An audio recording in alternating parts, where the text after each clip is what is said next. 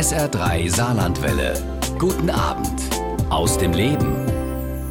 Er fehlt vielen Fußballfans. Seit Marcel Reif 2016 als Fußballreporter im deutschen Fernsehen aufgehört hat, vermissen ihn viele. In mehr als 30 Jahren hat er mit viel Wortwitz, aber auch viel Respekt vor dem Spiel und seinem Fachwissen mehr als 1000 Fußballspiele in der Bundesliga, der Champions League und bei Weltmeisterschaften kommentiert. Die einen liebten ihn, ja, naja, und die anderen liebten ihn vielleicht nicht so sehr. Heute Abend ist er mein Gast bei SA3 aus dem Leben und mir aus München zugeschaltet. Schönen guten Abend, Herr Reif. Guten Abend.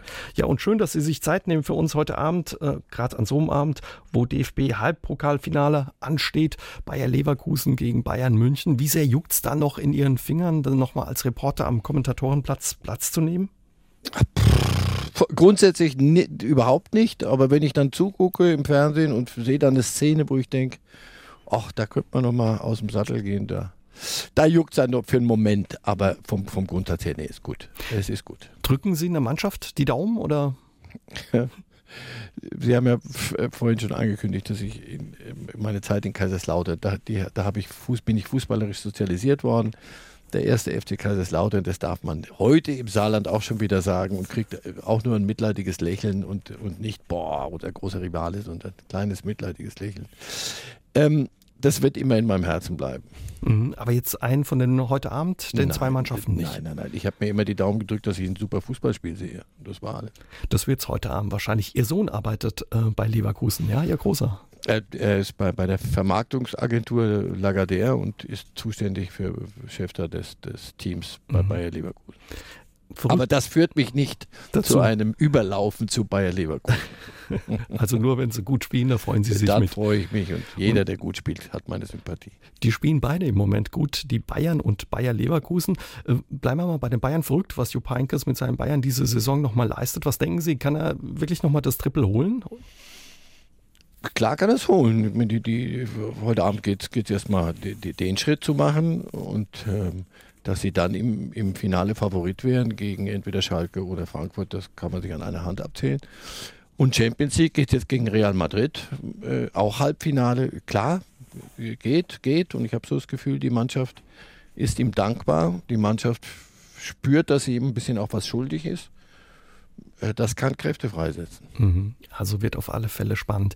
Sie waren immer ein Fan des Pokals gewesen und haben ja trotz aller Kommerzialisierung und Internationalisierung sich auch stark gemacht für den Erhalt des Pokals. Warum, Herr Reif? Warum? Weil es, weil es hier nochmal an die, an, die, an die Wurzeln geht. Weil, weil hier wirklich noch äh, der Kleine auch mal den Großen zu sehen kriegt, zu spüren kriegt. Auch wenn er die, die, den, die Dresche bezieht am Ende, weil, das, weil natürlich die Schere so weit auseinander ist. Aber ähm, das hat nochmal was Ursprüngliches und das, das verbindet nochmal die, die, große, die große Steppe, die Masse mit, mit und die kleinen mit, den, mit diesen Superriesen da oben. Und wenn wir, wenn wir uns das nicht mehr gönnen, ne, dann ist es nur noch äh, elitäres. Äh, elitäres Event, ganz, ganz oben. Mhm. Also, dass die Kleinen auch ja, die Großen manchmal ein bisschen ärgern können oder sich freuen einfach, ne? wenn so eine große Mannschaft wie die Bayern. Groß ärgern werden sie sie nicht mehr können. Das, das können wir vergessen. Das wird es nicht mehr geben, glaube ich. Aber sie, sie treffen, mhm. sie spüren, sie, sie, und die Großen müssen auch mal ein bisschen riechen, wie, wie so ein kleineres Stadion ist. Und das, das tut allen gut. Es erdet noch so ein bisschen, weil es so eine Verbindung ist, wie gesagt, zwischen ganz groß und ganz klein. Und das sollten wir uns bitte gönnen, solange es überhaupt nur geht. Mhm. Gab ja auch tolle Spiele in der Geschichte des Pokals, ne? Und zählig viele. Ja, weil sie natürlich immer vor dem Reiz lebten, dass das an einem Abend kann schlägt Einstellung, Charakter und, und, und Seele kann, kann die Qualität schlagen. Wenn da so eine Ansammlung von Stars kommt, die nehmen das nicht ernst, dann, dann hat das manchmal funktioniert und davon reden wir bis heute. Mhm. Haben Sie so ein Spiel in Erinnerung, wo Sie sich gerne daran erinnern, wenn es um den Pokal geht? Unzählige. Unzählige. Unzählige, weil ich weiß, dass das, das war dann immer, du wusstest wirklich nicht, wie geht es heute Abend aus. In der Liga kann ich Ihnen, weiß ich nicht, 80 Prozent voraussagen in der Regel, wenn die Großen gegen nicht so ganz so große spielen. Aber im Pokal, das, wie, oh großer Gott, der Pokal hat was? Seine eigenen seine Gesetze. eigenen Gesetze. Dankeschön. Gut, jetzt Sie haben es auch gesagt, nicht nur ich. Ja, ja. Das ist so eine, ja, so ein Spruch, der funktioniert immer oder haben Sie davon die Finger gelassen, Herr Reif? Das, das, der ist getretener Quark wird breit nicht stark, hat man mir mal gesagt. Und natürlich haben wir so einen internen Index alle mhm. gehabt. Also so einen Spruch kannst du nicht machen. Also den kannst du nur machen, wirklich, wenn du das eine dritte, vierte Ebene noch einziehen kannst und irgendwo das so ein bisschen äh, ironisch daherkommt. Aber ernsthaft kann kein erwachsener Mensch sagen, der, der Pokal hat seine eigenen Gesetze. der, der, da krampft sich einem ja alles zusammen. Großes Thema und Aufreger, das Spiel gestern Mainz-Freiburg. Per Videobeweis wurde in der Halbzeit ein Elfmeter gegeben. Die Freiburger mussten nochmal zurück aus der Kabine. Wie haben Sie das mitgekriegt, erlebt? Unglücklich in der, in der Ausführung, völlig korrekt von den Regeln her. Ähm, ich hätte mir gewünscht, dass man die Mannschaften noch nicht in die Kabine geht. Der Schiedsrichter kann sehr wohl sagen, Moment, wartet mal, ich muss doch was klären. Ich habe einen Hinweis, dass da was war. Äh, das, das war unglücklich. Aber das taugt nicht, um wieder die, die Totschlagargumentsdiskussion zu führen. Videobeweis ja, Videobeweis nein. Schauen Sie, das, das, wir können es wirklich kurz machen, weil ich bin müde, was dieses Thema angeht. Das, wir, wir zerquasseln das irgendwann mal es geht doch nicht darum, die absolute Wahrheit und die absolute Gerechtigkeit zu finden im Fußball. Großer Gott, im, nirgends im Leben gibt es die, die, die, die, reine Wahrheit und die, die absolute Gerechtigkeit. Also es geht doch nur darum, das Ganze ein bisschen gerechter zu machen. Und wenn wir im Jahr 2018 ähm, technische Möglichkeiten haben, um wirkliche irrsinnige Fehlentscheidungen zu korrigieren, im Übrigen hilft das auch den Schiedsrichtern, denn jeder hat ein Handy in der Hand, jeder kann sich was, das in, in Echtzeit angucken, wie es denn wirklich war. Nur der Schiedsrichter unten soll der einzige Idiot im Stadion sein. Also ich glaube, es geht darum, das zu nutzen, verantwortlich mit gesundem Menschenverstand, nicht zu überdrehen, nicht zu Tode zu regulieren. Gesunder Menschenverstand. Hey, das ist eine strittige Szene. Lass uns mal gemeinsam gucken und dann finden wir raus. Und wenn wir es nicht rausfinden, sagen wir, sorry, lässt sich auch so nicht auflösen. Weiter geht's. Weiter geht's. Äh, da passt dann, ganz dann gut. hätten wir es nämlich irgendwann. Da passt ganz gut, gut die Frage dazu, die Klaus Utzig aus Neunkirchen ins Studio gemeldet hat. Ähm, Sie haben es ein Stück weit schon beantwortet, inwieweit Sie den Videobeweis in der Bundesliga akzeptieren. Ich höre raus, Sie akzeptieren ihn. Und er wird gerne noch wissen, ob da ja Änderungen zwingend notwendig sind. Oder sagen Sie, so wie es funktioniert, ist okay, einfach ein bisschen Druck aus dem Kessel, dann Nein, so, wie so wie es jetzt gemacht wird und funktioniert und jede Woche wird neu darüber diskutiert und jeder hat eine neue Auslegung. Das geht natürlich nicht. Also in einer, in einer freiheitlichen Gesellschaft brauchst du Rechtssicherheit. Also Sie müssen wissen, wenn Sie 60 fahren in der 50er-Zone, was, was Sie erwartet und ich muss wissen, dass Sie das genauso erwartet wie mich. Also jeder muss wissen, woran er ist. Wir sind gut beraten, klipp und klar zu sagen, pass auf, hundertprozentige äh, Auflösung wird es auch per Videobeweis nicht geben alles, was wir benutzen können, um eklatante Fehlentscheidungen zu korrigieren. Lass uns das bitte nutzen. Und wenn wir es nicht rauskriegen, dann lassen wir es bitte. Lass uns vernünftig miteinander umgehen. Lass nicht den einen, wenn er betroffen ist, sagen, oh, der Videobeweis ist schrecklich. Eine Woche später, wenn es ihm hilft, sagt er, oh, das geht eigentlich doch. Nicht so viel ruminterpretieren. Einmal eine klare äh, Regelung treffen, allen mitteilen, vor allem im Stadion auch, muss es den Zuschauern ähm, begreiflich gemacht werden und angezeigt werden, was denn nun entschieden ist. Das, das kann nicht sein. Also die Ausführung, an der hapert es noch, die Idee ist absolut richtig. Ja, und Fußball liebt Marcel Reif bis heute mit Videobeweis oder ohne Videobeweis. Ganz einfach, weil der Sport eben auch ein Stück weit das Leben gerettet hat, hat er mal gesagt. Warum und wie? Darüber unterhalten wir uns gleich mit ihm. Herr Reif, Sie haben dem Fußball viel zu verdanken, aber nicht nur, weil Sie als Kommentator viel erlebt und um die Welt gereist sind, sondern weil der Fußball Ihnen ein Stück weit als kleiner Junge das Leben gerettet hat. Und gar nicht weit hier von uns, sondern äh, ja, in Kaiserslautern haben Sie in Ihrem Buch geschrieben. Warum? Naja, nach einer langen, für mich eine, eine, elendiglich langen Odyssee. Wir sind damals aus Polen weg und sind nach Israel gezogen. Dort musste ich in eine in einem Klosterinternat mit meinem belgischen Mönchen, sprach da auch die Sprache nicht, sprach Hebräisch nicht. Ich war sprachlos und dann nach etwas mehr als einem Jahr sind wir nach Kaiserslautern gezogen. Auch da reichte mein, mein Deutsch nicht, um angemessen, also als Achtjähriger in irgendwie die dritte Klasse zu gehen, in der, in der Volksschule damals, Grundschule, sondern ich musste als Achtjähriger zu, zu den Sechsjährigen in die erste Klasse. Und das musste ich ein Jahr lang machen. Und der, der, die Unterschiede zwischen einem Sechs- und einem Achtjährigen sind eklatant. Das, das war schrecklich. Und ich, ich hatte keine Sprache, aber meine Mutter hat gemerkt, pass auf, ähm, bis der sprechen kann, also die Sprache, kicken kann der. Und dann hat die mich beim ersten FCK angemeldet. Dort habe ich in der Jugend angefangen zu kicken. Die Sprache mit den Füßen habe ich beherrscht und ich habe das damals wirklich so empfunden, dass mir der Fußball das Leben gerettet hat. Mhm. Also der hat Ihnen so ein bisschen geholfen in Kaiserslautern in Nicht ein bisschen, sondern stark, sondern existenziell. Existenziell. Sie haben ja eine ganz besondere Familiengeschichte. Sie haben es gesagt, Sie sind in Polen geboren. Ähm, der Papa ist äh, polnischer Jude, die Mama ähm, kommt aus Schlesien. Katholikin. Dann ging es eben, wie Sie gesagt haben, über Tel Aviv ähm, nach Deutschland. Ihr Vater hat den Holocaust überlebt, andere Teile Ihrer Familie nicht. War das großes Thema in Ihrer Kindheit, Herr Reif? Nein, nie. nie weil mein Vater äh, über, über seine Geschichte nicht gesprochen hat. Das war für ihn tabu. Äh, nein, es war tabu ist ein dummes Wort. Es war für ihn nichts, was er uns mitteilen wollte. Im Gegenteil, er wollte es meiner Schwester und mir offen, offensichtlich, so habe ich mir das im Nachhinein erarbeitet, ähm, ersparen. Wenn wir schon nach Deutschland dann gehen, und es gab keine andere Option, weil da hier Verwandte und Freunde lebten und die haben uns die ersten Schritte ermöglicht, also meine Eltern, um, um, um ein Dach über dem Kopf zu haben. Und da war klar, offensichtlich meinem Vater, ich muss verhindern, dass diese Kinder aufwachsen in einem Land der Täter und jeden Menschen auf der Straße als potenziellen Täter sehen. So kann man nicht leben. Und das hat er uns erspart. Ich finde das heldenhaft. Das habe ich ihm leider nicht mehr sagen können. Aber wenn ich das heute mir ähm, vor Augen führe, muss ich sagen, ja. ja, das war, die hatten andere Probleme, als ich sie hatte dann als Wohlstandsjüngling. Oder um es eben in die Richtung zu bringen, meine Eltern, mein Vater hat mich mit Dingen nicht belastet, sondern hat mir eine unendlich entspannte, fröhliche Kindheit ermöglicht. Er hat eine besondere Geschichte. Er wurde äh, gerettet von Bertolt Beitz. Das ist der Manager oder ja Manager von ThyssenKrupp, ja, der damals im Krieg äh, in Galizien in der Nähe oder in der Ukraine in der heutigen ja auch schon eine Art Manager war und polnische Juden quasi vor dem KZ gerettet hat. Nicht, hat, hat ihn aus dem Zug geholt. Mhm. Also der, ein Zug, der in der äh, Richtung Endstation fuhr, ähm, da hat er im Angesicht von äh, SS-Schergen mit, mit Waffen auf dem Bahnsteig gesagt, Moment bitte, die, die, ich brauche diese Leute zur Arbeit hier.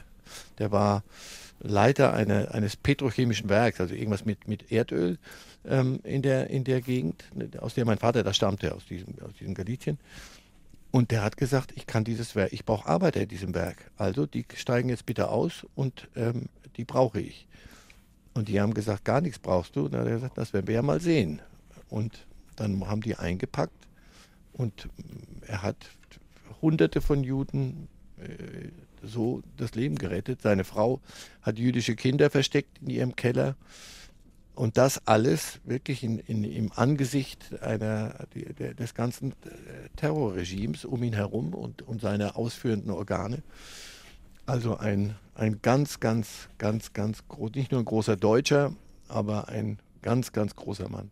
Die Geschichte, ja, Sie haben es gesagt, mit Ihrem Vater haben Sie da nicht drüber gesprochen, haben Sie später per Zufall mehr oder weniger erfahren. Ja, Ihre Mutter hat Ihnen irgendwie erzählt, ähm, dein Vater wurde von einem großen Deutschen gerettet, aber Sie wussten nicht, um wen es ging. Nee, also ich äh, war, war gar nicht so zufällig, sondern so zehn, mein Vater war zehn Jahre tot etwa und dann gab es die Idee, ich soll ein Buch machen so über mein Leben und dann habe ich, hab ich da angefangen umzudoktern und dann dachte ich, Mensch, wenn ich über mein Leben erzähle, muss ich aber auch ein paar, paar schwarze oder weiße Flächen muss ich jetzt mal klären. Und dann habe ich meine Mutter äh, zu mir nach Zürich geholt und gesagt, Mama, jetzt müssen wir mal ein bisschen, jetzt erzählst du mal. Denn die, die war damals Komplizin im Schweigen meines Vaters. Die hat nie etwa, dass sie etwas erzählt hat, dazu hatte sie keine Genehmigung offensichtlich.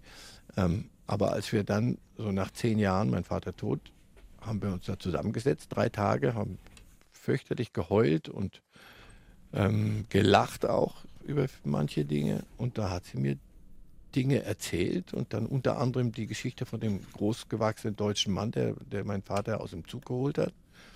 Und ein paar Wochen später, so ist das Leben, schreibt mir eine befreundete Lektorin eines, eines großen Verlags, du, wir haben hier ein Manuskript vorliegen, es geht um eine, eine Biografie von Bertolt Beitz.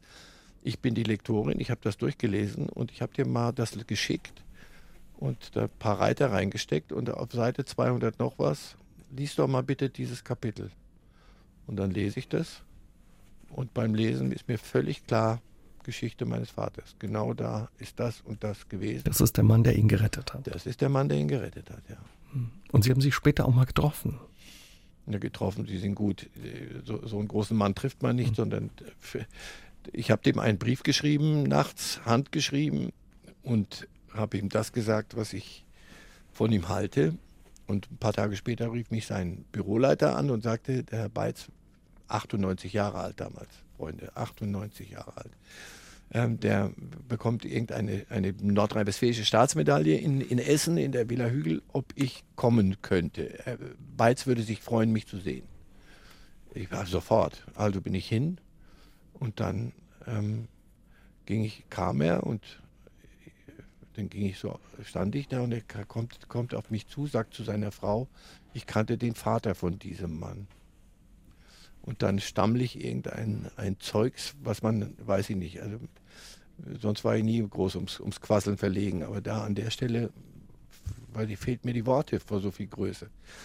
Ja, da hat er mir die Hand auf die Schulter gelegt und gesagt, das ist gut. Und das war einer der bewegendsten Momente meines Lebens. Ja, dem Mann verdanken Sie indirekt ein Stück weit auch Ihr Leben, ja. Ganz direkt. Ganz direkt, ja.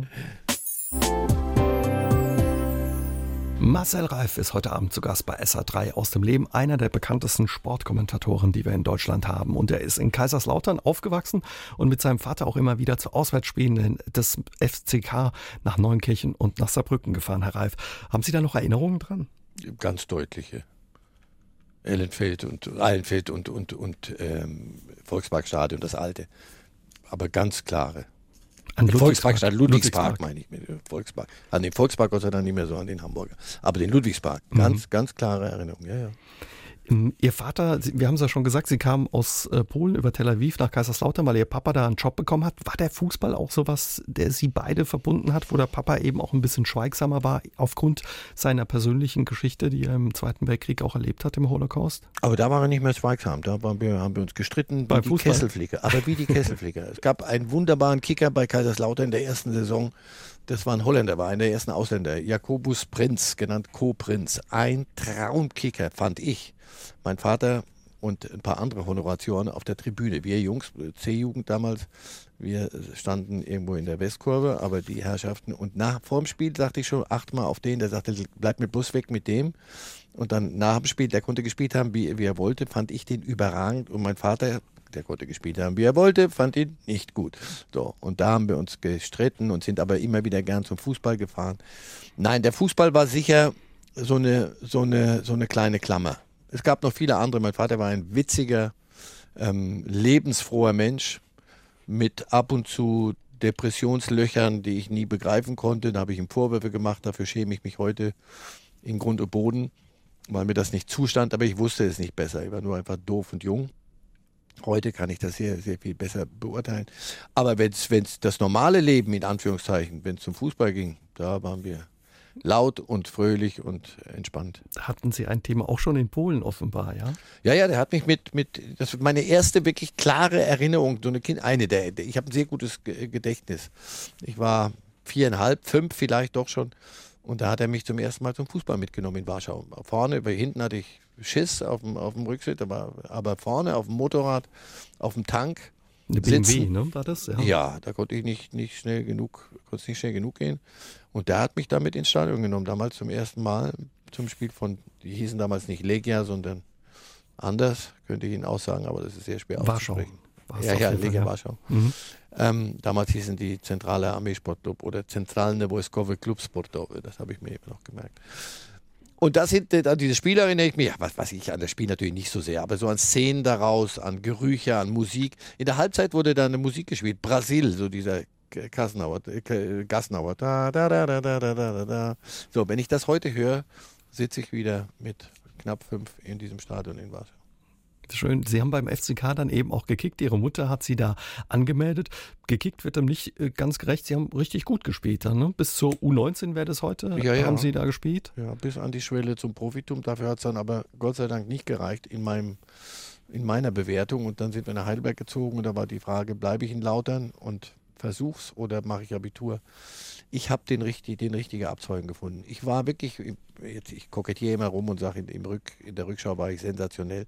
Es war ganz okay. Ich war ein sehr begabter, technisch begabter Kicker. Mir fehlten so ein paar Kampfgene äh, fürs, für die ganz große Profikarriere. Vielleicht hätte die ein toller Trainer aus mir rausgekitzelt, bilde ich mir ein. Aber äh, das alles, was wir jetzt bereden, ist im Konjunktiv und zwar Tempi Passati. Von daher also, lassen also, wir es gut sein. Alles gut, wie es war. Sie waren gut, wenn äh, Sie vorne lagen, wenn Sie zurücklagen, habe ich irgendwo gelesen, wird schwierig. Ne? Ja, da wenn wir Sie vorne lagen, war ich ein Veranstalter Rauschen der Feste und ließ mich feiern. Sobald wir hinten lagen, äh, habe ich mich verdrückt. Aber ich habe es gebracht bis zur Südwestauswahl, bis zur süddeutschen Auswahl. Also, das war, ich war wirklich ein talentierter Kicker. Nach wie vor. Meine Söhne ähm, staunen immer noch zuweilen, das gehört sich auch so. Ähm, aber nochmal, ähm, was hätte sein können, wenn gewesen wäre, ähm, ist kleine Münze. Ja, und was kam, war ja auch gut. Zum Beispiel haben Sie 1985 hier bei uns in Saarbrücken auch Ihr erstes Länderspiel für das ZDF kommentiert. WM-Qualifikation, ich habe nochmal geguckt, Deutschland gegen Malta. Gegen Malta. Ich habe es nicht kommentiert, nicht fürs ZDF kommentiert, sondern ich habe auf eine Kassette gesprochen. Probe. Das war ein Probekommentar. Mhm. Denn mein damaliger Chef dann Mentor und heute mein, einer meiner ältesten und besten Freunde, Dieter Kürten, sagte, der war damals Sportchef gerade geworden, ich möchte aber, dass du Fußball kommentierst. Ich sagte, Dieter, tu mir eingefallen, dazu habe ich keine Lust, das ist mir zu laut, das brauche ich nicht. Doch, mach doch mal, wir probieren es mal. Und da habe ich gesagt, gut, pass auf, wir machen es, aber ich darf entscheiden, mit, oder zumindest mit, mitentscheiden, ob wir es machen oder nicht. Ja, die sagt, ja, dann fahr doch mal am, äh, zu diesem, äh, Mitte der Woche war das, glaube ich, gegen Malta und, und red da mal aufs Band und ich höre mir das an. Zwei Wochen später, weiß ich noch, sitze ich abends zu Hause, guck mir guck irgendein Europapokalspiel und so Minute 20 ungefähr klingelt das Telefon. Ich bin's, Dieter. Sag ich, Dieter, wie geht's dir denn? Was gibt's? Ja, ja, mir geht's gut. Weißt du was? Ich habe mir das angehört da ähm, von Deutschland Malta. Weißt du was? Ich habe mich nicht geirrt. Ich sage, was ist? Ich finde es richtig gut. Das machen wir jetzt bitte. Boah, gut, dann haben wir es gemacht. Und wie war die Partie? Erinnern Sie sich noch? Oder? Also, war, nein, dazu, dazu ich glaube, wir haben Deutschland knapp gewonnen, wie immer mhm. gegen Malta. Ah, nee, wirklich kein, kein, keine berauschende Erinnerung im Nachhinein. SA3 aus dem Leben, heute mit dem Sportjournalisten Marcel Reif. Und ja, an den hat Peter Baltes aus Reusweiler eine Frage. Herr Reif, wir haben uns jetzt viel über den FCK unterhalten und Herr Baltes wird gern wissen, wie es Ihnen heute damit geht, wenn Sie sehen, wo der FCK sportlich sich im Moment rumtreibt. Ganz schlecht. Ganz, ganz schlecht, weil ich sehe, was da passiert und ich ähm, lang genug dabei bin, um zu sehen oder begreifen zu können, dass... Äh, dass die Talsohle noch gar nicht erreicht ist und ich da immer noch Freunde habe in Kaiserslautern und ab und zu nah bin und ich weiß, wie wichtig der Fußball dort ist und wie sehr die Menschen da leiden unter dem. Mhm. Also der Fußball für die Stadt, aber auch für die Region und ein Abstieg wäre nicht nur für den einen Verein schlimm, sondern eben auch für die Stadt und die Region. Ne? Ja, das ist der Kaiserslautern. Ich habe immer gesagt, ähm, wenn ich montags durch, durch Kaiserslautern laufe und ich weiß nicht, wie das Spiel ausgegangen ist, merke ich es nach fünf Minuten. Kann ich Ihnen sagen, wie das Spiel am letzten Samstag ausgegangen ist, am Montag.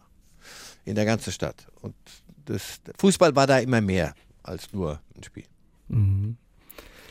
Dass Sie mal was anderes gemacht haben als Fußball, kann man sich kaum vorstellen. Aber tatsächlich haben Sie im, beim ZDF in der Politikredaktion angefangen und waren als Reporter für das ZDF auch eine Zeit lang in London, so als Korrespondent mhm. und wären beinahe politischer Journalist geworden. Und wenn das geklappt hätte mit dem Studio London damals, dann hätte ich, wäre ich auf die Idee, Fußball zu machen oder Sport zu machen, nie gekommen. Sie ich wollte das nicht. Ich wollte, Sport sollte und Fußball sollte mein Hobby bleiben. Das muss ich mir ja nicht durch Arbeit versauen. Mhm. Aber das hat sich dann so Sie nicht ergeben, aus welchen Gründen auch immer. Mhm. Und da war ich beleidigt und dann. Frustriert und dann kam Dieter Kürten und, und sagte: Hör zu, dir quälst dort nicht. Bei uns wird es dir gefallen. Ich mach's dir schön. Komm doch. Na, okay. Und ja, es sind über 30 Jahre eben als Sportreporter, Fußballreporter rausgekommen. Ähm, wenn Sie sich äh, vorbereiten auf ein Spiel, das Sie kommentieren, es waren ja über 1000 unzählige, das heißt, Sie bereiten sich wie ein Preuße vor. Ja, auch in Zeiten vor Google und Wikipedia konnte es dann schon mal so aussehen, dass Sie die halbe Nacht da gesessen haben und ja, bis Sie Ihre Infos zusammen hatten, die Sie brauchten und recherchiert haben. Bis ich das Gefühl hatte, ich mache meine Hausaufgaben. Ich habe vor, de, also ein großes Wort, aber ich, dafür muss ich mich nicht schämen. Ich habe immer eine Demut vor dem Job gehabt. Das heißt, als ich Korrespondent in London war und, und äh, über den Bürgerkrieg in Nordirland unter anderem berichtet habe, dann habe ich mich informiert, bevor ich was quassle. Und als ich zum Sport ging, habe ich mir geschworen, das wirst du bitte nie anders handhaben, weil es Anführungszeichen nur Fußball ist. Sondern ich wollte meine Hausaufgaben gemacht haben, damit, wenn ich mich dann hinsetze zum Spiel, die Dinge leicht klingen, A, und für mich auch leicht sind. Weil für mich gab es, das passierte zwei, dreimal vielleicht in der Karriere, wirklich nicht öfter. War, klingt großkotzig, ist aber so. Das Schlimmste war, wenn ich dachte, sag mal, was ist denn das jetzt? Wieso weißt du das jetzt nicht? Oder wieso kannst du das jetzt nicht erklären? Da habe ich gewusst, hast du nur deine Hausaufgaben nicht gemacht. Nicht, wie es ausgeht und abseits ja oder nein, das kann man in der äh, zweiten Zeitlupe weiß es doch. Das meine ich nicht. Sondern Dinge, die zum Verständnis des Ganzen nötig sind. Und hey, ich habe mich nicht genug vorbereitet. Da war ich. Aber gab es niemand wütenderen als mich, und zwar auf mich selber. Sie haben angeblich immer zwei Seiten gehabt, mit Hand beschrieben, die Sie mit ins Stadion genommen haben. Was stand da drauf? Immer das gleiche Schema. Ähm, wo stehen die in der, in der, Tabelle jeweils? International oder zu Hause? Ähm, wie, wie, sind sie in Heimspielen? Wie sind sie in Auswärtsspielen? Äh, so ein paar statistische Dinge, die ich fand wichtig waren. Dann ein paar Dinge zum, zum wirklich Statistiken. Also wie, wie sind die gegen Eckbälle? Was, wie, wie sind sie selber in Standardsituationen? Zeugs, wo ich dachte, wenn es nötig ist, hilft das. das. Das hilft zum Erläutern. Also wenn die wieder ein Tor kriegen nach einer Ecke, konnte ich sagen, Shanti, das ist aber nicht ihr erstes, sondern das ist ein Schema bei denen. Offenbar trainieren die das zu wenig, was weiß ich. Und ein paar Dinge zu den Spielern, aber nicht deren Oma, sondern wirklich Dinge, die, die, die für jeden äh, passend sein sollten. Machen wir es mal so. Ähm, so viel Selbstbewusstsein hatte ich dann doch, dass ich gesagt habe, die Dinge, die dich selber interessieren würden, die besorgst du bitte jetzt. Und wenn du, wenn du etwas wissen willst und du hast es nicht parat, dann besorg es jetzt. Und wenn es bis in Mitternacht dauert und weit darüber hinaus, habe ich schon, habe ich ein paar Mal gemacht. Und dann konnte ich entspannt ins Stadion gehen. Deswegen, am schönsten war es, wenn ich von all diesem Zeug, was ich da aufgeschrieben hatte, gar nichts gebraucht habe, weil ich es A im Kopf hatte und B, weil das Spiel so toll war, dass ich nur machen musste, uiuiui, uiuiui, ist das, die, oh, ja, ja, ist das nicht toll?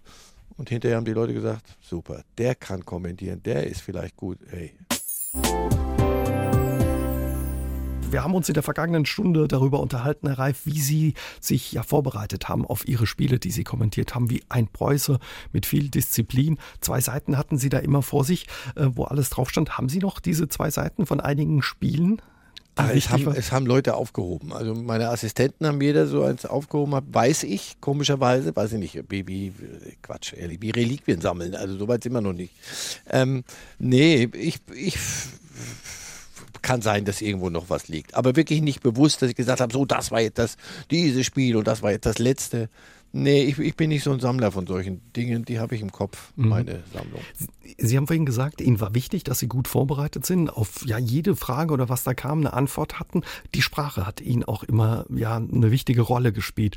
Zum Beispiel heute beim Fußball, ich gucke gern Fußball, da geht es um die falsche Neuen, Pressing, Gegenpressing und dieses, wenn der Ball nach vorne gespielt wird, wie heißt das, dieses Überspielen? Ich verstehe da nicht immer alles. Hm. Ja, das ist auch nicht, das ist keine gute Entwicklung. Also was, was wir jetzt nicht machen werden, wir werden jetzt weder über Kollegen reden, noch über früher war alles besser, doch, so ein wie mich wird es nie wieder geben und früher war alles toll. Also belassen wir es einfach dabei. Nein, es, ich finde diese, diese Ver, Ver, Pseudo-Verwissenschaftlichung der, auch des, des Spiels und auch dann vor allem, wie es besprochen wird. Also, meine Schwiegermutter sitzt mir gegenüber und dann sage dann sag ich, sag mal, was hältst du vom Spiel gegen den Ball? Und dann sagt die, aber ich denke, wir spielen, ihr spielt mit dem Ball. Ja, das verstehst du jetzt nicht. Gegen den Ball muss man heute spielen. Und de, wir, den zweiten Ball musst du, musst du kriegen. Ich sagte, ja, spielt man jetzt plötzlich mit zwei Bällen? Nein, der zweite Ball ist der, wenn der abgewehrt. So Zeugs. Ich finde, das, das ist wichtig tun und das ist so eine Pseudo, so ein Anwanzen an, an Trainersprache. Das dürfte, darf ein Reporter nicht machen. Ein Reporter ist der Vermittler des Ganzen, Medium. Und der ist nicht dazu da, dass die Trainer sagen, oh, sie sprechen ja genauso wie ich, sondern mhm. sprich bitte so, dass dich jeder versteht. Wie war's? Äh, war auch mal wichtig, den Mund zu halten bei einem Spiel, wenn man kommentiert hat? Das war immer mein, das höchste Lob, was ich immer kriegte, war, wir, wir, wir schätzen sie so sehr, weil sie auch mal schweigen können. Und ich denke, das ist aber ein geiles Geschäftsmodell. Du, du kriegst Geld dafür, dass du nichts sagst. Das könnt ihr haben. Nein, es, das Spiel läuft doch auch selber. Äh, und es ist Fernsehen. Ich war Fernsehreporter und deswegen habe ich immer, und ich hatte Gott sei Dank Leute um mich rum, intelligente Menschen um mich rum, die gesagt haben, an der richtigen Stelle, so jetzt hältst du mal schön die Klappe bitte.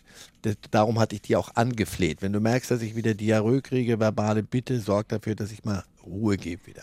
Weil ich finde, dass ich selber weiß es ja, wenn ich da sitze, möchte ich irgendwann mal in Ruhe dem Spiel folgen. Da, da kann mich doch nicht einer zuballern permanent. Also, das habe ich versucht. Viel zu selten ist es gelungen. Klassisch ist so nach dem Spiel große Feier. Ich lasse jetzt mit diesen wunderbaren Bildern für einen Moment allein. Eins, zwei, drei. Spätestens nach acht Sekunden, da ist er schon wieder. Ja, da hat er aber schön allein gelassen. Man hat so das Bedürfnis, denkt, man muss. Dabei gibt es Momente, die kann man durch Quatschen nur verwässern. Wenn Sie gerade ansprechen, nach dem Spiel, besondere Momente in Ihrer Karriere haben Sie wirklich nach dem Abpfiff erlebt, wenn die Zuschauer vielleicht auch gar nicht mehr dabei waren oder eben auch schon dabei waren noch, ne? Ja, und vor allem, wenn, wenn, sie, wenn, wenn sie nicht das sehen konnten, was ich aber im Stadion sehen konnte. Gezeigt wird dann der, der Sieger äh, jubelnd, aber manchmal, es gab so kleine Momente oder wie, wenn ein Sieger zu einem Verlierer hingeht und den tröstet, solche Dinge. Ich habe das, das hat mich immer am, am, mit am meisten angefasst. Das Spiel selber kommentiert man sachlich, fachlich, äh, mit, mit den Emotionen, die es braucht, wenn es denn gelingt. Aber das waren so Momente, da hat es gemenschelt und für die hatte ich immer eine Antenne. Haben Sie einen besonderen Moment in Erinnerung? Ach, es, es gab so einen, ja, doch. Ich glaube, das war 2003 irgendein Champions League Finale in, in Manchester. Da spielte Juventus Turin gegen AC Mailand. Eine schrecklich, vom, vom von der Ansetzung her furchtbar. Zwei italienische Clubs, die werden Schach spielen gegeneinander. Das Spiel war gar nicht so schlecht. Und dann geht es in die Verlängerung und am Ende gibt es ein Elfmeterschießen, war wirklich spannend und es gewinnt der AC Mailand. Und der Kapitän vom AC Mailand ist der, ist der Paolo Maldini, ein wunderbarer Spieler. Der hat, ähm, der, der, der ist zum ersten Mal Kapitän und darf, kriegt die Trophäe. Und auf der Tribüne sitzt sein alter Herr, der Papa. Der Papa, Cesare Maldini, der hat das Ding damals gewonnen, glaube ich, 30 Jahre vorher mit dem AC Mailand irgendwann in London, in, den Europapokal der Landesmeister.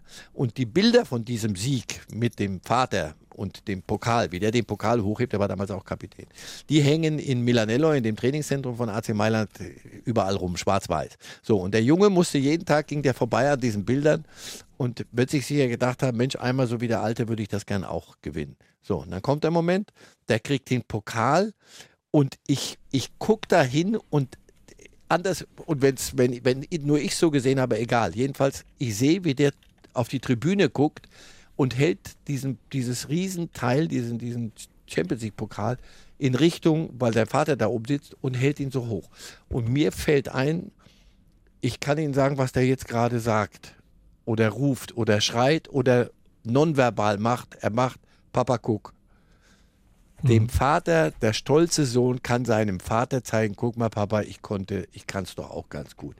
Das hat mich so gepackt für den Moment und ich dachte, guck mal, da fällt dir mal das Richtige ein ein besonderer Moment nach dem Spiel, der Sie dann auch, ja, wie Sie sagen, besonders gepackt hat oder angerührt hat, auch ein Stück weit. Ja, aber mein Vater war ein paar Jahre tot, aber ich hatte immer noch das, und da, wie oft fiel mir ein, wie oft habe ich das eigentlich gemacht? Jeden Tag mindestens einmal. Papa, guck mal, Papa, guck. Und der kam ja zum, zum, zum Zugucken, wenn ich kickte, da war in Lautern, dann war der da draußen oft und, und wie oft habe ich gedacht, Mensch, Papa, guck. Und hier kriegst du es dann nochmal nach einem Champions League-Finale nochmal auf dem Silbertablett. Traumhaft.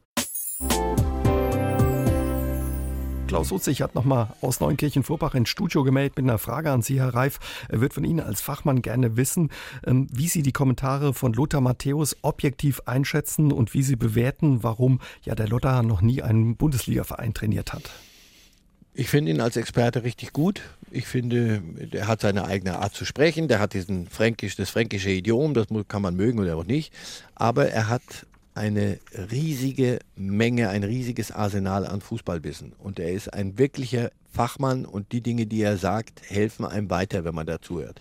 Warum er kein Trainer geworden ist in der Bundesliga? Naja, weil er eine ziemliche Tour hinter sich hat, anderswo Brasilien, äh, Serbien, glaube ich, dann, wo war noch, Österreich. Das war alles, äh, Israel, alles so ein bisschen nicht nachhaltig, immer so ein bisschen hingeguckt, dann wieder weggegangen. Plus ein bisschen zu viel im, sagen wir es mal, im, im bunten Feuilleton ähm, sein, sein Leben ausgebreitet. Das alles schreckt Bundesliga-Vereine ab. Es ist schade drum, weil er, er, ich glaube, dass er das Potenzial für einen richtig tollen Trainer hat. Aber ich glaube, er hat inzwischen begriffen, dass äh, sich niemand mehr trauen wird, ihn zu nehmen. Mhm. Was schade ist, was ist zum Beispiel auch mit Stefan Effenberg, auch so ein Spieler, den viele geschätzt haben als Spieler, aber als Trainer hat man auch den Eindruck, äh, nochmal, ich, ich kenne ihn persönlich sehr gut, weil ich sehr viel mit ihm zusammengearbeitet habe. Ein, ein richtiger Kenner und Erkenner und Erläuterer Fußball. Und dann war er Trainer mal in Paderborn und da gab es viel zu viele Nebengeräusche, auch aus seinem Umfeld. Das verträgt ein Club, das kann sich ein Club nicht leisten heute. Dazu ist die Medienlandschaft zu, zu, zu, zu breit geworden, zu groß geworden in allem. Das heißt, jede, jede Kleinigkeit aus seinem Privatleben wird dann aufgeblasen und ähm, da muss man ein sehr äh, ruhiges Leben führen. Und äh, dafür ist er nicht geschaffen oder war er nicht geschaffen. Und heute sagt ein Club, wenn ich mir ihn als Trainer hole, habe ich so viel Nebengeräusche, das verträgt eine Mannschaft nicht. Ist schade drum. Rainer Kasper hat sich gemeldet aus Mittlosheim. Wir hatten es ganz zu Anfang der Sendung über den Videobeweis und er wollte noch was loswerden. Er ist seit über 40 Jahren Schiedsrichter und findet, dass der Videobeweis ja ein Stück weit die Emotionen aus dem Fußball rausnimmt und den Fußball da mit ein Stück weit kaputt macht. Na, Herr Kollege, aber das, das ist eine, eine, eine, sehr steile These. Also erstens habe ich immer Angst vor diesem Totschlagargument. Ey, die Emotion. Also wenn Sie Christian Streich, den wunderbaren Trainer vom SC Freiburg, mal sehen, nach einem Videobeweis, den er nicht für gut hält. Was der an Emotionen entwickelt, das ist orkanhaft. Und die Zuschauer genauso. Also, no, wissen Sie was? Ich mag keine falschen Emotionen. Und ich mag nicht, dass sich ein Stadion darüber freut, dass ein Ball durchs Außennetz ins Tor geht. Und ein Tor bejubelt, das nie im Leben eins war. Das ist eine Emotion, die brauche ich nicht. Das ist falsch. Und das, das geht nicht. Deswegen, ich will dass sich die Menschen über Tore freuen, die regulär sind. Und wenn sie nicht regulär sind, müssen sie leider aberkannt werden. Ganz einfach. Dazu geht es heute um zu viel und dazu gibt es zu viele Hilfsmittel ähm, oder dieses Hilfsmittel unter anderem, um solche eklatanten Fehlentscheidungen zu klären. Mir erschließt sich der Charme von Fehlentscheidungen nicht, auch emotional nicht. Manfred Schäfer hat sich aus Völklingen gemeldet und äh, wird gern wissen, wie Sie ja mit dem Kommentar Beckenbauers umgehen. Sie seien ein geistiger Nichtschwimmer. Hat er irgendwann mal gesagt? Falsches Zitat. Und nicht auf mich gemünzt, sondern er hat die gesamte ZDF-Sportredaktion damals in den Senkel stellen wollen und hat sich da ziemlich vergriffen, wie ich weiß. Und wir haben später auch lange darüber geredet. Er hat mich als Zauberer bezeichnet. Und da sage ich, so Jahre darauf, später haben wir noch viel gelacht darüber und dann gesagt, sag mal, warum hast du das damals gesagt? Wenn ich nichts gesagt hätte, dann mag ich die nicht. Wenn ich die nicht mögen darf, dann hätte ich nichts gesagt. Ja, ist gut, Franz. Also, er wollte mir damals eine ballern. Das ist auch gelungen, aber ich habe es überlebt. Sie haben es überlebt. Äh, das waren schöne Zeiten da beim ZDF. Da haben Sie schöne Erinnerungen dran. Offenbar, ich weiß nicht, stimmt die Geschichte, haben Sie früher gewettet mit den Kollegen 20 Mark, wenn du folgende Formulierung in den Beitrag reinpackst? Irgendwelchen Quatsch machen. So Sonntag. Das, das, kulminiert ist das immer und auf den Höhepunkt getrieben eben wurde es sonntags. In der Sportreportage gab es eine, eine Rubrik, die gibt es glaube ich heute noch, Sport aus aller Welt. Da wurden dann so Hundeschlittenrennen und so Zeugs, wurde, wurden da so in Kurzfilmchen. Und da durften sich Hochwohlmögende, die Sonntagsdienst hatten, das war so ein bisschen Strafdienst auch, äh, die großen Reporter, die durften sich da mal ein bisschen Luft machen. Und da gab es dann, pass auf, ich sage euch, darf ich mit wegen 20 haben. Also ein Beispiel, äh, einer meiner Vorgänger beim ZDF als WM-Kommentator war Rolf Kramer. Ein, ein prima Kerl, mit dem ich ein bisschen Assistent sein durfte, von dem ich viel gelernt habe. Rolf Kramer hatte notorische Angst vor Hunden. Ähm, so. Und dann gibt es also eine, eine, so ein Filmchen, weiß nicht, 30 Sekunden über ein Hundeschlittenrennen. Und ich sitze zu Hause und der, der, der Kollege, der das vertont, sagt also, der, der, es siegte der und der mit dem Fürhund Kramer Rolf. Und ich denke, wie hieß der Hund? Hieß. Was? Kramer Rolf. So, und dann habe ich am nächsten Mal gesagt, du, Kramer Rolf, so hieß der Hund. Kramer Rolf, komm her, hör auf. So, und solche Scherze. Und manchmal gab es wirklich mit Ankündigungen. Weißt du, was ich heute rauslasse? Das, dafür gibt es aber 20. Und haben wir gewettet. Ja, das gehört sich nicht. Wir hatten trotzdem einen Heidenspaß, kriegten dann auch von Dieter Kürten zuweilen einen kleinen Einlauf. Immer mit dem Halbsatz, aber lustig war es trotzdem, aber das macht ihr nicht nochmal. Alles klar, Dieter, auf gar keinen Fall. Sie haben beim Premiere später trotzdem ab und zu noch gemacht. Sie haben sich zum Beispiel geweigert, äh, Hashtag zu sagen.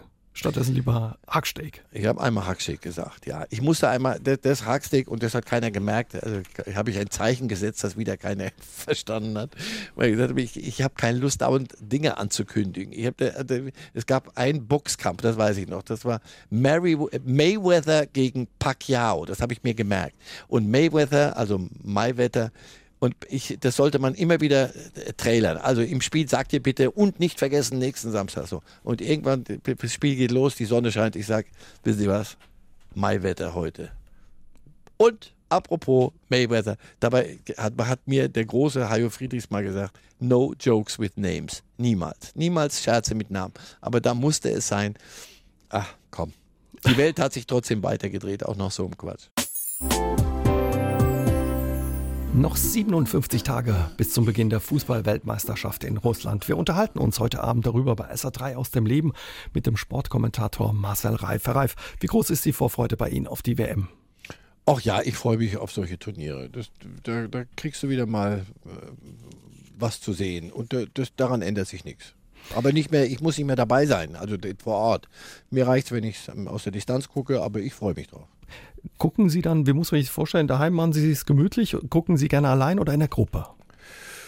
Ach, ich habe auch nichts gegen eine Gruppe. Wenn, wenn die bitte meine Regeln befolgt. Also wenn ich ein Fußballspiel gucken will, dann gucke ich es dann auch. Dann, dann, können wir nicht aber die, die ganze Zeit was anderes machen oder wieder mal rein und so. Das, das, da da habe ich keinen Spaß dran. Dann lass es uns lassen. Dann, aber ich kann auch alleine gucken. Wie finden Sie Russland als Austragungsort? Ach du lieber Gott, jetzt, wie viel Zeit haben wir noch? Vier Stunden? Geht noch, ne? Bis morgens um fünf können wir das klären. Nein, um es kurz zu machen, das, das, das ist nicht mein Thema und auch nicht das Thema, schon gar nicht von, von 25-jährigen Fußballspielern. Die sollen jetzt dahin fahren, nachdem die WM an Russland vergeben worden ist und die sollen jetzt erstmal bitte die Annektierung der Krim, die sollen die, die Situation in der Ostukraine, selbstverständlich das, die, die, die Giftgaskatastrophe, diese, diese Giftgasverbrechen in Syrien, bitte auch noch die, die, die Giftattacke gegen Spione in England oder vermeintlich mhm. in England. Das alles bitte sollen dann Mesut Özil und äh, Joshua Kimmich sollen das bitte klären und zwar sofort, wenn die auf den Platz kommen dort zum ersten Mal und die sofort sagen, so geht's nicht. Das ist doch Irrsinn. Also ganz nicht, der Fußball hat auch seine Grenzen. Das müssen die äh, sich fragen, wohin vergeben sie eine WM, wenn sie es vergeben. Aber nicht dann, wenn, wenn die Dinge entschieden sind, dann zu sagen, so jetzt müssen wir es boykottieren, jetzt sollen die, die Jungs wegbleiben. Das ist unredlich und heuchlerisch. Würden Sie sagen, die Vergabe an Russland war okay oder hätten Sie sich lieber ein anderes oder würden Sie sich andere Länder wünschen? Ich hätte mir, ich würde es mir wünschen in ein Land, in dem Meinungsfreiheit herrscht, in dem Demokratie herrscht, in dem Fußball entspannt und ohne Hintergedanken passieren kann, ohne eine zweite Ebene. Ähm, das ist ein bisschen schwer auf dieser Welt, denn wo gibt es schon, das, das wären ja paradiesische Zustände. Also, man hätte sich darüber Gedanken machen können und wenn man gesagt hätte, pass auf, das ist uns hier ein bisschen zu totalitär, da, da soll kein, möchten wir keine WM haben. Ist, ist, doch eine, ist doch ein Ansatz. Aber im Nachhinein dann, da, da, diese im Nachhinein Diskussionen haben sich mir nie erschlossen. Wobei Russland durchaus eine Fußballtradition hat. Ne? Also die haben Wenigstens das. Also im Vergleich zu Katar zum Beispiel und, und anderen Scherzen. In Russland gab es früher großen Fußball. Und, und sie, sie, versuchen über diese WM das wieder zu erwecken. Dazu müssen viele Dinge noch reparieren in ihrer Liga und nicht so viele Ausländer zusammenkaufen, sondern auch mal sich auf ihre eigene Jugend besinnen, die sie haben. Talente in so einem, kann mir niemand erzählen, dass in einem solchen Riesenreich nicht ähm, immer noch riesigen Reich Russland, auch ohne die frühere Sowjetunion drumherum, ähm, dass es da nicht genügend Talente gibt. Nur das muss man halt mal irgendwann mal anpacken. Dann wird, werden auch russische Clubs wieder Spieler hervorbringen, die eine gute Nationalmannschaft bilden. Mhm. Sie haben in den letzten Jahren auch immer, wenn Ihnen das nicht gepasst hat, wie jetzt auch bei Russland, äh, Ihre Kritik auch geäußert. Zum Beispiel, wenn riesige WM-Stadien gebaut wurden in Südafrika oder Brasilien. Ich erinnere mich, in äh, Südafrika wurde ein Stadion neben Rugby-Stadion gebaut. Ne? Also man hätte auch da spielen können. Oder in Brasilien, in Manaus, ein Stadion im Dschungel. Das war was, wo Sie sich auch immer gestört haben dran. Ja, vor allem, weil da war ich ja noch vor Ort und ich habe das selber ge gespürt, gesehen und gesehen, wie obszön das ist, wie widerwärtig das ist, wenn drumherum Armut herrscht. Dann macht sich der Fußball so wichtig und, und, und verlangt, die FIFA verlangt dann riesige Stadien, die keine Sau spielt da mehr. Warum? Wozu? Da gibt es keinen Club in, dem, in der Stadt und wenn dann Viertliga-Club in Manaus und in, in, in, in Durban äh, lächerlich. Also und, und drumherum leben Hunderttausende in Slums und haben, haben kein Licht, kein Wasser. Das, das geht nicht. Da, da übernimmt, da macht sich der Fußball strafbar, wie ich finde. Mhm. In Ihrem Buch sagen Sie, also es lieber, man würde zum Beispiel auch ja in einem kleinen Stadion, was es da gibt, äh, spielen oder Sie würden sich eine WM in Argentinien wünschen. Das klingt so ein bisschen nostalgisch, aber das sind so Länder, wo Fußball noch anders gelebt wird oder was ist der Grund dafür? Also erstens möchte ich mir meine, meine romantische Ader nicht, nicht mehr nehmen lassen in meinem Alter, sondern das würde ich noch gerne mitretten, die letzten Tage, mit denen ich mich noch, oder Jahre, wo ich noch Spaß habe bei diesem Spiel. Ähm, Sie können doch nicht bestreiten, dass Argentinien, Uruguay, Paraguay, dass es da eine Fußballtradition gibt. Und warum soll da keine WM stattfinden? Allerdings nicht mit 60.000 Mann Stadien, denn die braucht keine Sau. Also, aber dort, das wird doch im Fernsehen übertragen für Milliarden Zuschauer. Lass, lass doch dort 20.000 ein Stadion, nur 20.000 groß sein. Was ist daran, was ist daran verkehrt? Und die anderen feiern auf der Straße. Ja, so, so, ein verdammter hm. Gigantismus, der, der, der einen abstößt, ist doch gar nicht notwendig. Marcel Reif war bei unzähligen Fußball-Weltmeisterschaften als Kommentator im Einsatz. Was er dabei erlebt hat und welche Erinnerungen er daran hat, darüber unterhalten wir uns mit ihm heute Abend bei SA3 aus dem Leben. Ihre erste WM, Herr Reif, war, war Mexiko 86. Ja, toll. Riesiges Land, spannend und zum ersten Mal bei einer WM dabei und sehr heiß ähm, und Deutschland im Finale. Sehr bunt, habe hab ich gute Erinnerungen. Nicht zu übertreffen, aber von Italien 1990. Das war auch Ihre WM. Ja, weil ich immer schon so einen Italien-Flitz hatte. Ich, ich, spreche Italienisch sehr ordentlich und ich, ich esse gerne Italienisch, ich höre gerne italienische Musik. Also da kam alles zusammen. Plus Fußball, da war, war noch eine, eine richtig, da, da, da gehörte Fußball hin, da kam er her. Da war Italien noch, da waren die Stadien noch anständig, die waren neu gebaut, da war Fußball noch wirklich was Tolles in Italien. Im Moment ist da eine ganz schlechte Phase, aber äh, da war es, äh, also so wie, so wie, wie man sagt, Football's coming home, da gehörte Fußball hin. Das war ein Gesamtkunstwerk aus Kultur und, und allem drumherum großartig. Ganz anders dann 94 die WM in den USA. Ne? Da war alles viel größer. Ja, gigantisch, groß und, und irgendwie aufgesetzt. Ich, ich, mir, mir wird niemand, in meinem Leben wird mir niemand mehr begreiflich machen, dass Fußball unser Fußball in Amerika eine Chance hat, auf höchstem Niveau. Die haben ihre Sportarten. Und das muss auch gar nicht sein, dass überall Gleiches stattfindet. Die haben ihr Zeugs, wir haben unseres. Und äh, man, man kann da sicher eine WM machen, aber es gibt witzigere Spielstätten. Eine volle Blase hat ihn da zu schaffen gemacht, aber äh, Pelé hat sie ein Stück weit gerettet. Also nicht, nicht deshalb äh, find, fand ich die USA nicht so toll. Nein, das war bei irgend, beim Finale, glaube ich, Brasilien, äh, Brasilien gegen Italien und äh, wir hatten viel getrunken, weil wir saßen unter, ohne Dach mittags um zwölf, damit sie in Europa zur richtigen Fernsehzeit übertragen werden konnte, äh, saßen wir da bei sengender Hitze und Sonne und haben also vorher gesoffen wie die Kamele vor einem, vor einem äh, Wüstenausritt. Und irgendwann, was reingeht, muss halt raus und bei Minute 75 und dann ging es aber in die Verlängerung und ich dachte, ich, jetzt sterbe ich. Und weggehen konnte ich ja nicht, musste ja kommentieren.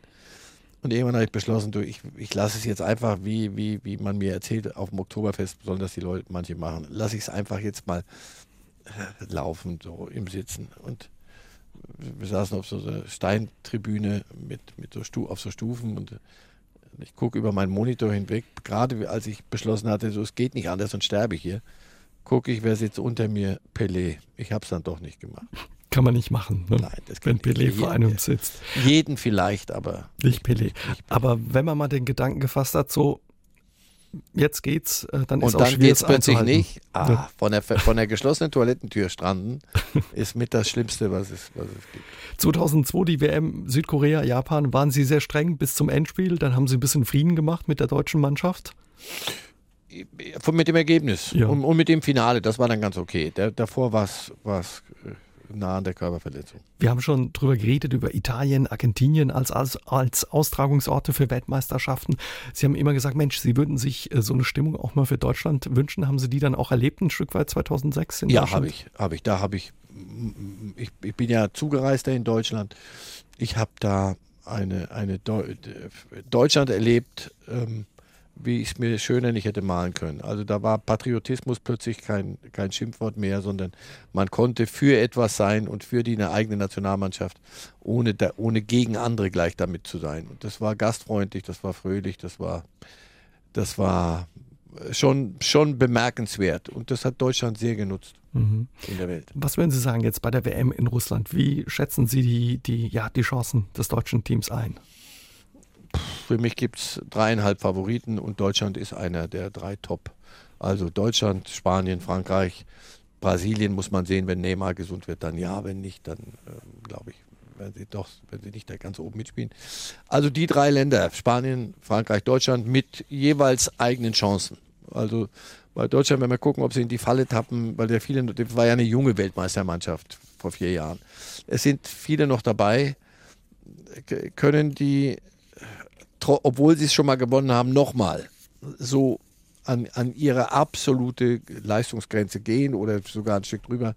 Die Spanier sind wieder zurück. Den hat man ja prophezeit. Jetzt geht es den Bach runter. Die haben sich wieder aus dem Loch rausgearbeitet. Genauso die Franzosen. Also, die spielen alle wunderbaren Fußball. Und die deutsche Mannschaft spielt auch Wunder, kann wundervollen Fußball spielen. Das ist nicht mehr irgendwelche deutschen Tugenden, dieses ganze Geschwätz, sondern das ist auf höchstem Niveau und da entscheiden Nuancen. Also, aber es, ich, mir fällt kein Argument ein, warum Deutschland nicht Weltmeister werden könnte wieder. Da lassen wir uns überraschen, wie es ausgeht. Herr Reif, äh, wenn Sie schon da sind, eine Geschichte, die alle mit Ihnen verbinden, ist das umgefallene Tor im Champions League äh, Spiel 98. Eine Geschichte, die immer zu Wort kommt. Klar, wenn man sich mit Ihnen unterhält, ist man für so eine Geschichte dankbar oder nicht? Man muss sich dafür nicht schämen.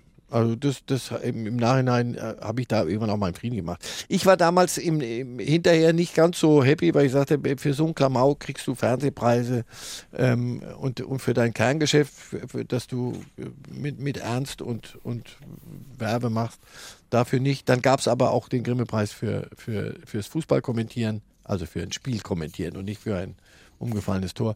Und deswegen ist alles gut so, wie es ist. Ich, das war damals äh, Klamauk, Anarchie. Wir haben es ganz, Kollege Jauch und ich haben es offenbar so gemacht, dass es Menschen gefallen hat. Und dann verbietet sich auch die, die eigene große Bewertung, weil wenn Fernsehen ist, wenn Leute zugucken und Spaß haben. Die Leute hatten ihren Spaß, ja. Hatten die ihren Spaß und damit ist es gut. Warum kam eigentlich damals keiner auf die Idee zu sagen, wir zeigen was anderes? Oder? Weil keiner wusste, wie lange die, die Unterbrechung dauert. Wenn wir, um, 76 Minuten plus minus waren das Ja, ja, aber ne? das wusste doch kein Mensch. Das war doch, war doch eine Realsatire, die da ablief. Wenn jemand gewusst hätte, pass auf, das dauert jetzt 40 Minuten und jemand gesagt hätte, so Kollege Jauch und Reif, ihr seid doch 30 Jahre befreundet und ihr, ihr seid doch sonst immer so furchtbar lustig, jetzt macht doch mal Klamauk. Dann wären wir aufgestanden und hätten gesagt, ihr habt sie wohl nicht alle und wären zum Würstchenstand gepilgert. So, aber hat sich das, gab das eine, das andere und niemand wusste, wie lange es dauert. Findet, findet das Spiel noch statt? Findet es unter Protest statt? Und all sowas. Ich verrate Ihnen Geheimnis. Der wahre Held dieses Abends bin ich und niemand anderes. Denn Warum? ich habe danach noch ein Spiel kommentieren müssen, wo alle anderen feixend und, und sich auf die Schenkel klopften. Mann, war das lustig vorhin. Und es lief ein Fußballspiel, von dem niemand wirklich wusste, Protest, wird's Geld oder nicht. Das nahm keiner mehr so groß ernst. Ich musste es aber dann noch mit Ernst und äh, Demut kommentieren. Es wurde mir zu wenig gedankt. Das, das umgefallene Tor hat alles überstrahlt sozusagen. Haben Sie später noch ab und zu geträumt von so der Situation, dass sowas passiert, das, was man auch nicht planen kann, kontrollieren kann? Oder? Nein, Nein, nein. Ich habe mich hat nur erinnert, was der große Harry Valerien zu, zu uns jungen Reportern immer gesagt hat. Höchstens, wenn die fahren, die Ski, er hat viel Ski kommentiert, wenn die Skifahrer fahren, das kann jeder. Waren die nicht fahren, wenn, der, wenn, wenn, wenn Nebel ist, dann müssen sie gut kommentieren. Jetzt gehen Sie mal in den Wald und reden Sie mit den Bäumen und üben Sie mal. So, da dachte ich, na guck mal, gut, dass ich damals doch mal in den Wald gegangen bin. Sie haben äh, ja im deutschen Fernsehen aufgehört mit dem Kommentieren. Bei den Schweizern machen Sie das noch. Ganz ohne ging es nicht. Herr Reif, Ach, oder? die haben mich gefragt und die sind liebenswert und der Fußball dort ist, weil wir es vorhin so mit Gigantismus hatten. Der Fußball in der Schweiz ist drei Nummern kleiner als bei uns hier in der Bundesliga. Und es macht einen Heidenspaß. Es ist wieder ein bisschen zurück zu den Wurzeln. Die Menschen benehmen sich anständig. Da gibt es dieses Großkotzige nicht. Nicht jedes Ligaspiel ist wie ein WM-Finale. Hier manchmal kommst du in den Bundesliga-Stadion und sind 40 Kameras. Da denkst du, um Gottes Willen, was ist denn jetzt passiert? Wird jetzt doch ein WM-Finale angepfiffen. Es ist alles ein bisschen kleiner, liebenswerter und ähm, warum soll ich etwas loslassen, das mich noch nicht loslässt? Solange es mir Spaß macht, mache ich es. Ich bin niemandem Rechenschaft schuldig. Wenn es mir Spaß macht, mache ich es. Und wenn Leute sagen, wir hören dir noch immer gern zu, dann mache ich es halt. Jetzt haben die sich die Champions League auch noch gekauft und ich dachte, damit wäre es vorbei. Da fragen die mich, möchtest du uns nicht noch so ein paar ausgewählte Spiele? Du darfst ja aussuchen, wohin äh, und das Finale ab nächsten Sommer mal kommentieren. Was habe ich gesagt? Naja, warum auch nicht? Haben Sie gedacht, als es losging, dass es ja so eine lange Karriere wird, dass Sie so eine Karriere hinlegen? Wirklich, da nicht, nicht einen Hauch von Karriereplan. Es hat sich wirklich alles ergeben. Ich hatte unendlich viel Glück. Ich hatte immer, immer, ja, das darf ich heute sagen, Rückschau, das Glück, die richtigen Leute zu, zu kennen, die mich, die mich kritisieren oder mir helfen oder mich weg beißen, wenn es nicht okay war. Ich habe nie, ich hab nie Ellbogen benutzen müssen, sondern es hat sich so ergeben und dafür bin ich unendlich dankbar, denn es hat mich hervorragend ernährt und es hat mir unendlich viel Spaß gemacht. Ich habe einen Traum gelebt und ähm, manchmal denke ich, ach komm, träum noch ein bisschen. Ja, ist ja auch ein schöner Traum. Haben Ihre Eltern, über die wir heute viel gesprochen haben, Ihren Erfolg noch miterlebt? Meine Mutter ja und von meinem Vater dachte ich, nee, der hat ähm, immer mal gesagt, das ist Fernsehen, Mensch, der soll Ingenieur werden, Zahnarzt oder Rechtsanwalt, wie es sich gehört. Und ich dachte, der hat es nie richtig gutiert. Und irgendwann, er war tot, ein Jahr, glaube ich, und irgendwann gehe ich in die Wohnung meiner Mutter und da gab es so einen Abstellraum und da musste ich, da sagte sie, hol doch mal das und das. Und da bin ich zum ersten Mal in diesen Raum wieder reingegangen. Und da sehe ich an der Wand vergilbte Zeitungsausschnitte über mich. Und da sage ich, Mama, was soll das? Was ist das? Schmeiß das doch mal weg. Und dann sagt sie, nein, der Papa hat das gesammelt und er hat das da aufgehängt. Und da wusste ich, er hat am Ende seinen Frieden mit meinem Job gemacht und offensichtlich auch äh, nicht ohne Stolz. Und da fiel mir die Geschichte mit Papa Cook wieder ein. Mhm. Und heute sagen Sie bestimmt auch ab und zu noch oder bei den Spielen, die noch kommen, Papa Cook. Immer wieder. Danke, Herr Reif, für das Gespräch. Sehr gern. SR3 aus dem Leben. Immer dienstags im Radio, danach als Podcast auf sr3.de.